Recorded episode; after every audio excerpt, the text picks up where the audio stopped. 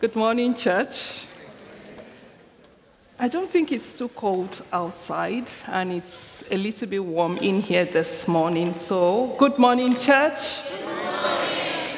It's a great privilege to be here this morning again to share the Word of God.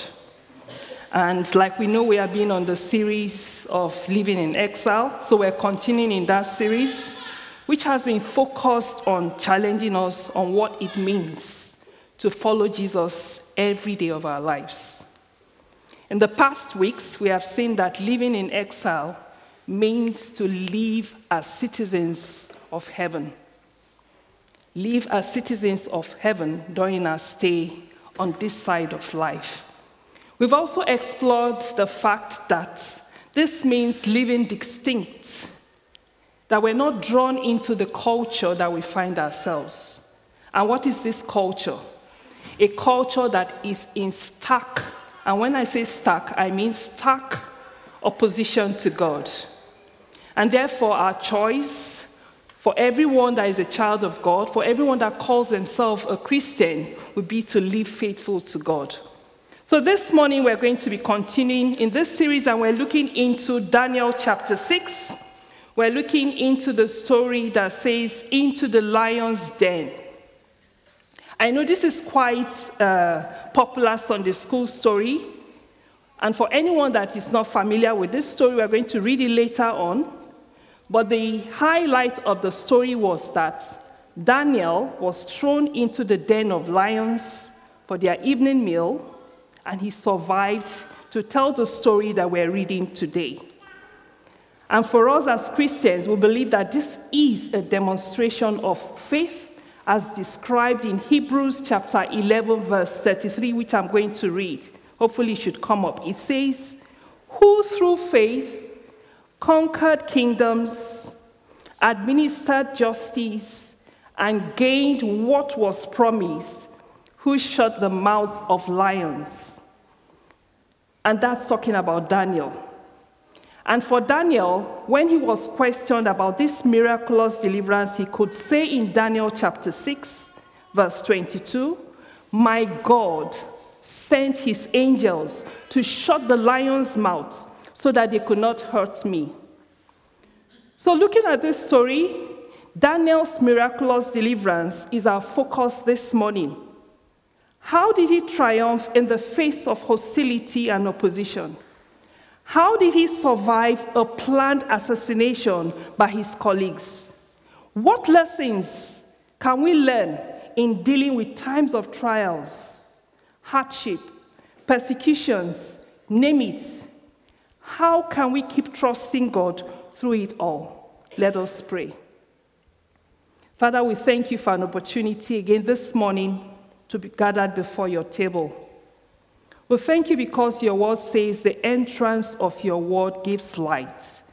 I pray for every one of us that is sat in this room listening this morning, and for those watching at home, that your light will come, and that your light will give freedom.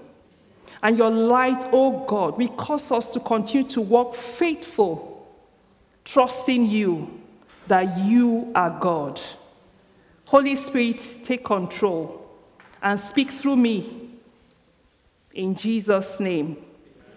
I'll be inviting Christine to come up to read our Bible text, which is Daniel chapter six. Christine, please, can you come up?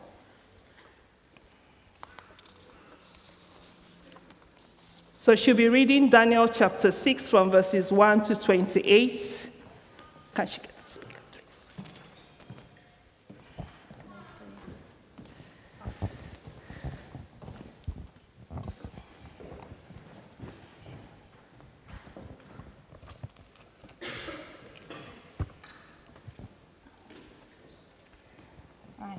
Daniel in the den of... Oh. Start again. Daniel in the den of lions. It pleased Darius to appoint one hundred twenty satraps to rule throughout the kingdom, with three administrators over them, one of whom was Daniel. The satraps were made accountable to them so that the king might not suffer loss. Now Daniel was so distinguished himself among the administrators and the satraps by his exceptional qualities that the king planned to set him over the whole kingdom. At this, the administrators and the satraps tried to find grounds for charges against Daniel in his conduct of government affairs, but they were unable to do so. They could only find, they could find no, no corruption in him, because he was trustworthy and neither corrupt nor negligent. yeah. Um, finally, these men said, "We will never find any basis for charges against this man, Daniel, unless it has something to do with the law of his God." So the administrators and the satraps were, went in as a group to the king and said, "O King Darius, live forever." The royal administrators, prefects, satraps, advisors and governors have all agreed that the king should issue an edict and enforce the decree that anyone who prays to any god or man during the next thirty days, except to you, O king, shall be thrown into the lion's den. Now, O king, issue the decree and put it in writing so that it cannot be altered, in accordance with the laws of the Medes and Persians, which cannot be repealed. So King Darius put the decree in writing. Now, when Daniel learned that the decree had been published, he went home to his upstairs room, where the windows opened towards Jerusalem. Three times a day he got down on his knees and prayed, giving thanks to his God, just as, just as he had done before. Then these men went as a group and found Daniel praying and asking God for help. So they went to the king and spoke to him about his royal decree. "Did you not publish a decree that during the next thirty days, anyone who prays to any god or man except to you, O king, would be thrown into the lion's den?" The king answered, "The decree stands, in accordance with the laws of the Medes and Persians, which cannot be repealed." Then they said to the king, "Daniel, who is one of the exiles from Judah, pays no attention to you, O king, or to the decree you put into writing. He still prays three times a day." When the king heard this, he was greatly distressed. He was determined to rescue Daniel and made every effort until sundown to save him. Then the men went to a group to the king and said to him, "Remember, O king, that according to the law of the Medes and Persians, no decree or edict that the king issues can be changed." So the king gave the order, and they brought Daniel and threw him into the lion's den. The king said to Daniel, "May your God, whom you serve, continually rescue you." A stone was brought and placed over the mouth of the den, and the king sealed it with his own signet ring and with the rings of his nobles, so that Daniel's situation might not be changed. Then the king returned to his palace and spent the night without eating and without any entertainment being brought to him, and he could not sleep. Wow. What's, what twenty-eight to the end. Okay.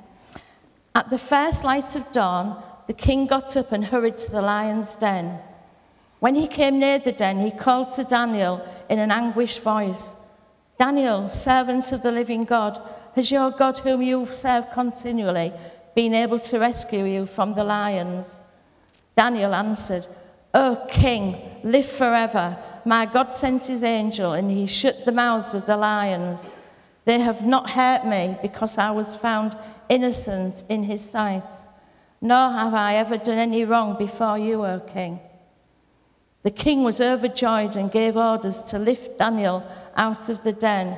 And when Daniel went, was lifted from the den, a wound, no wound was found on him, because he had trusted in his God.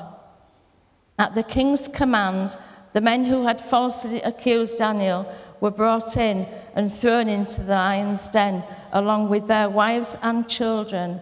And before they reached the floor of the den, the lions overpowered them and crushed all their bones. Then King Darius wrote to all the peoples, nations, and men of every language throughout the land, "May you prosper greatly. I issue you a decree that in every part of my kingdom, people must fear and reverence the God of Daniel. For he is the living God, and he endures forever. His kingdom will not be destroyed. His dominion, his dominion will never end. He rescues and he saves. He performs signs and wonders in the heavens and on the earth. He has rescued Daniel from the power, powers of the lion." So Daniel prospered during the reign of Darius and the reign of Cyrus the Persian. Thank you. Thank you, Thank you very much. Thank you.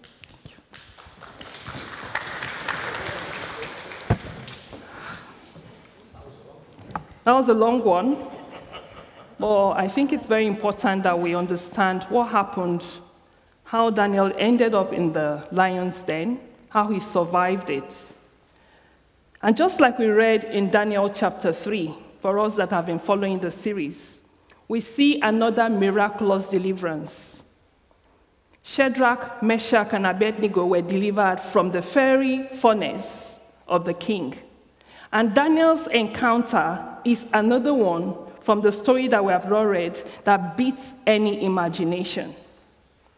And so in exploring this miraculous deliverance this morning, I want us to draw lessons from the attitude as well as actions of Daniel and all the key players in this story. And I'll be challenging us with some questions. So let us start by looking at the first question, examining what led to Daniel being fed to the lions. And that's taken from Daniel chapter six, from verses three to four. And I'll be reading the Amplified Version. It says, "Now Daniel so distinguished himself among the administrators and the satraps by his exceptional qualities that the king planned to set him over the whole kingdom. At this, the administrators and the satraps tried to find ground for charges against Daniel in his conduct of government affairs, but they were unable to do so. They could find no corruption in him because he was trustworthy and neither corrupt nor negligent." If we go to verses two to three before that, we are told he was appointed by the king. So this is very similar to being appointed into the cabinet office, which is a serious as well as an important position for the country. And it's an assignment that required accountability. And Daniel distinguished himself to the extent that he was considered for a promotion. However, his two colleagues did not feel that way. They felt threatened and hence trying to find fault with his work. So the second question, why was it hard to fault Daniel? If we cast our mind back to the first time we encountered Daniel, the young Daniel in chapter one, he was forcefully taken from his country, separate from his, separated from his parents, his friends, and all that was familiar, and he was brought to this country called Babylon. But in getting to Babylon, he was determined to live by God's standard. So his attitude as well as actions were God-led. Hence, he was incorruptible as well as trustworthy. And Bible scholars believe that Daniel, at this time that we're looking at him in, in chapter six, was eighty years old. So that adds another dimension to the story. He had remained consistent and faithful. So that would be from perhaps his childhood down to being a young adult in chapter one, where we first encountered him. And now, even in his old age, he was still faithful. So Daniel's walk with God reflected in his everyday life. Therefore, he excelled in his work. And we know in Proverbs chapter twenty-two, verse twenty-nine, it says, "Do you see someone skilled in their work? They will serve before kings, they will not serve before officials of low rank." So his work ethics, and no doubt his everyday life, could not be faulted. Despite the fact that he was serving a pagan government, the government that had destroyed his country. Remember, he was in exile. His attitude and actions could easily have been drawn into the prevailing culture of compromise. Rather, Daniel's choice was to be a salt and a light. He chose to be a salt and a light. In Matthew chapter five, from verses thirteen to sixteen, it says, "You are the salt of the earth. But if the salt loses its saltiness, how can it be made salty again?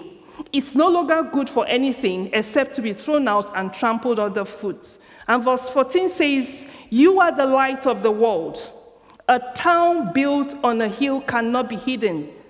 Neither do people light a lamp and put it under a bowl. Instead, they put it on the stand, and it gives light to everyone in the house." sixteen, "In the same way, let your light shine before others, that they may see your good deeds and glorify your Father in heaven." So, the third question, do I add value where I am? Am I an example for others to see? Even though our focus this morning is on Daniel, I believe there are lessons to be learned from King Darius and Daniel's colleagues. The colleagues felt threatened by Daniel's competence, lack of compromise, as well as faithfulness. And for these colleagues, there was a sad but interesting end to their story. They and their families got fed to the same lions that didn't destroy Daniel. And that proves to us it was an angelic intervention that prevented Daniel from being eaten by the lions. Remember, Daniel was put in that place overnight, and nothing happened to him. But when those people were thrown in, the Bible records that before they got to the ground, they were overpowered and were torn in pieces, and their lives ended, sadly. So we see that their evil action led to the loss of their own lives and their families. And for us, this is a reminder that poor decisions does not only affect you, but those you love in ways you might never have imagined. So still thinking about the conspiracy plot by these colleagues, they wanted to get rid of him. Only, they could only succeed at this because the king was implicated. Note that Darius was another king. Remember in chapter one, it was a different king. It was King Nebuchadnezzar. And now down the line in chapter six, we see Darius, another king, in the long life of Daniel. So Daniel has seen kings come and go. And let's just think about what is happening outside now. We've seen kings come and go. You can ask Boris Johnson. You could also ask Liz Truss. I don't want us to get drawn into the politics of what is happening, but let's just remember that kings come and go. And when we look at kings coming and going, we see governments, we see human institutions, we see selfish ambitions, we see greed overriding what people have been elected to do doing in politics. Like I said, we'll not get drawn into that. So thinking about Darius now, he allowed himself to feel he could become a temporary god. Can you think about that? That some people come with a foolish idea to tell you he could be a god for one month, thirty days. His whole kingdom will worship him. And then this made him to discard reason. Or better still, not to reason through what he was asked to do. A decision he later regretted. So another question, are your decisions guided by what God directs, or by someone, or how people make you feel you are or you are not? I'm going to repeat that again. The decisions you are taking, or the decisions you want to take, is it guided by God, or someone, or how people make you feel you are or you are not? Ponder about that for a minute. But I want us to think again about Daniel. How did Daniel react to the king's no prayers but Darius' decree? So despite the known consequences, Daniel chose to pray to the King of Kings. He did not decide it was time to take a thirty days holiday. After all, the decree was just for thirty days. He gave thanks, despite knowing that this might be his last opportunity to do so. In verse ten, the Bible says, "But when Daniel learned that the law had been signed, he went home and knelt down as usual in his upstairs room with his windows open towards Jerusalem. He prayed three times a day, just as he had always done, giving thanks to his God." So what can we learn from the life of Daniel? His attitude and action in the face of challenge. Daniel continued to do what he had always done. Daniel prayed.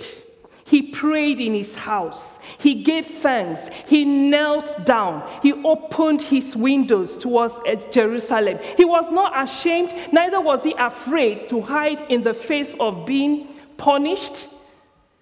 The punishment of being eaten by lions. The attention for Daniel was not on himself. It was not, "Poor me, oh Lord, what am I going to do?" He turned his attentions away from himself. I want to believe that through the long dark nights with the lions, he continued to pray and thank God. Through the long, dark night in that den, that smelly, because I'm sure the lions were regularly fed with humans or whatever, so it will have been damp, it will have been smelling of blood, it will have been awful. He would have continued to pray. A similar difficult story in the New Testament was of Paul and Silas in Acts chapter sixteen. I will encourage us to read it. For the sake of time, I'm not going to read that story. Paul and Silas were arrested, they were beaten, their feet were put in a stock, and they were down in that dark prison. I'm sure it's not the prisons we have these days. They were there. Imagine being beaten. Imagine your feet held stiff in a place you can't move. And the Bible says in Acts chapter sixteen, verse twenty-five, it says, "About midnight." So we see another nice thing here. Paul and Silas were praying and singing hymns to God, and the other prisoners were listening to them. So they were not singing quietly. They were singing loudly in spite of the pain. Can you beat that? They were beaten. They switched their attention from themselves. They switched their attention from the pain to praise the God that had the power to save them. And verse twenty-six says, "Suddenly there was such a violent earthquake that the foundations of the prison were shaken." God delivered them. Life, we know, is full of darkness and nighttime seasons. Some things happen that makes it unfair. For everyone here listening, or everyone sat here, we've experienced this saying that says, life is not a bed of roses. If you look at Psalm twenty-three, and I'll also encourage us to read it again.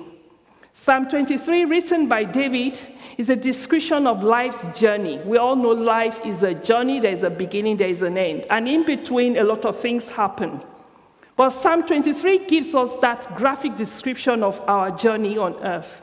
It talks about God's provision. "The Lord is my shepherd, I shall not want." It goes on to talk about his guidance and also his protection. And bang in the middle of Psalm twenty-three, in verse four, it says, "Even though I walk through the darkest valley, I will fear no evil, for you are with me, your rod and your staff, they comfort me."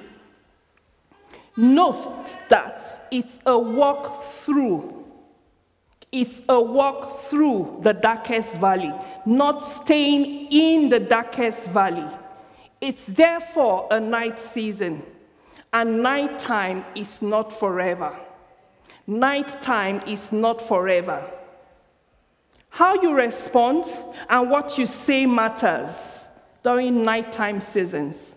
How you respond and what you say matters during those dark times. The choice is yours. Would you pray?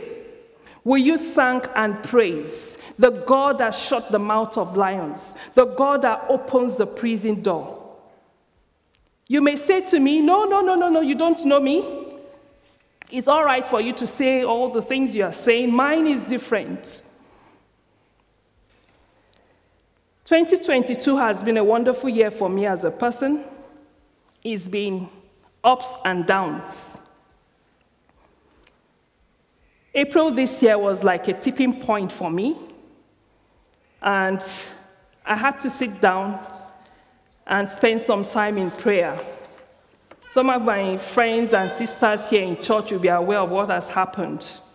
And when I mean tipping point, it was a tipping point that I had to take time off and say, God, what is this? The most challenging one that I just want to share is about a friend, a very dear friend, that was so close to me that I would, I would, I sort of nicknamed her my replacement husband. And why would I say that? Each time I picked the phone to call her, she's there to listen. She was there for me all the time. And bang, she died. And my whole world was like crashing all over again. And I had to take time out to say, God, what's happening? I don't understand again. And I know I studied the book of John while I was sitting before the table and asking God questions. And reading through John, I saw, I am, I am, I am. I am the bread of life. I am the resurrection and the life. I am the good shepherd. I am, I am, I am. And I came back with I am. That means he is. So wherever situation you are in now, I am. I want you to hold on to that, that I am the bread of life. In that difficult situation, he tells you that he is the good shepherd. He is the good shepherd. And towards about a month ago, October the tenth precisely, while doing my devotions, and it was from our daily bread, and the reading that says, Happy Thanksgiving. And that meant something new to me all over again. Happy Thanksgiving. How much do I give thanks to God? That I can wake up in the morning, I'm alive, is something to give thanks to God for. That I'm not stuck in Castle Hill or Hall Royal with my legs hung up is something to give thanks to God. That we're sat in this room, like I would always say, that we're not afraid nobody's going to burst into this door with A K forty-seven is something to give thanks to God for. That you are where you are today is a journey, and that journey has an end. And for every child of God this morning, be assured that you are walking through, you are not staying in that darkness. So I just know one thing, and I've experienced it over and over again. I am serving a big God. I am serving a big God, bigger than all the challenges of the whole population of the world rolled into one. The God we are serving is bigger than anything that you can imagine. And I tell you, he's not a minute confused over your matter. He's not a minute confused. So what can we learn from the life of Daniel?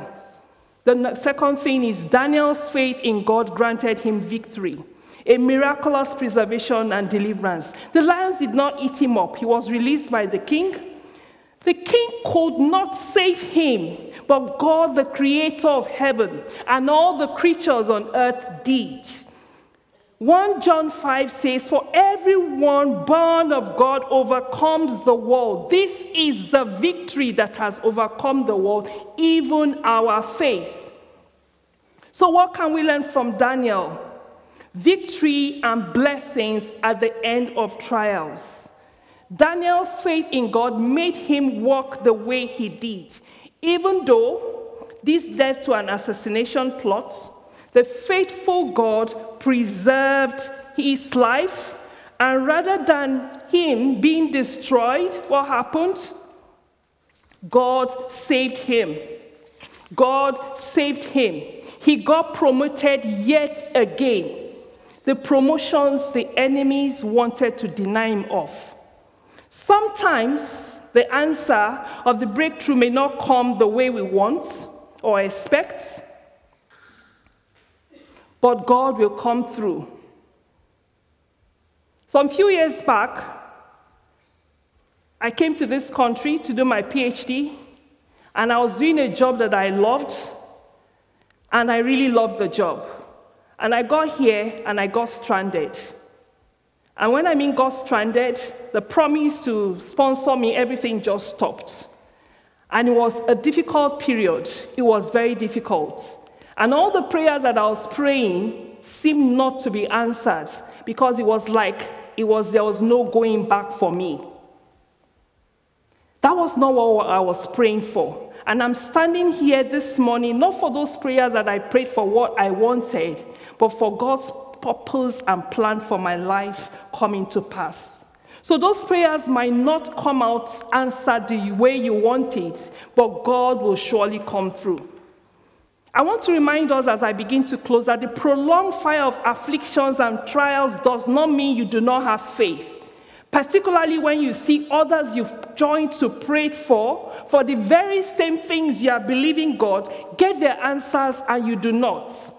I want to reassure you that victory lies in an unconditional trust in God's sovereignty. The blessing also is not to waste the time, but grow through it and be changed for the better. So let's leave a victim's mentality to a victor's mentality. In conclusion, what should be our attitude and our action? In a culture of compromise, a culture that makes mockery of the things of God. Like Daniel, will you be a light and a salt? In the face of difficulties and pain, like Daniel, will you turn your attention from you or the situation to him who knows and sees the bigger picture? Will you demonstrate your trust by fighting your battles with praise and thanksgiving to him who has your best interests at heart? Please, can the band come up?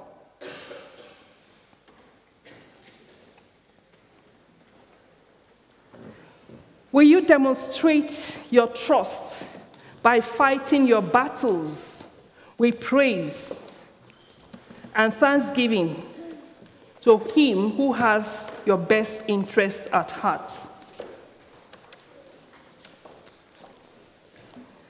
I don't know what you are passing through, but like I said, our God is bigger. Our God is greater. Our God is powerful.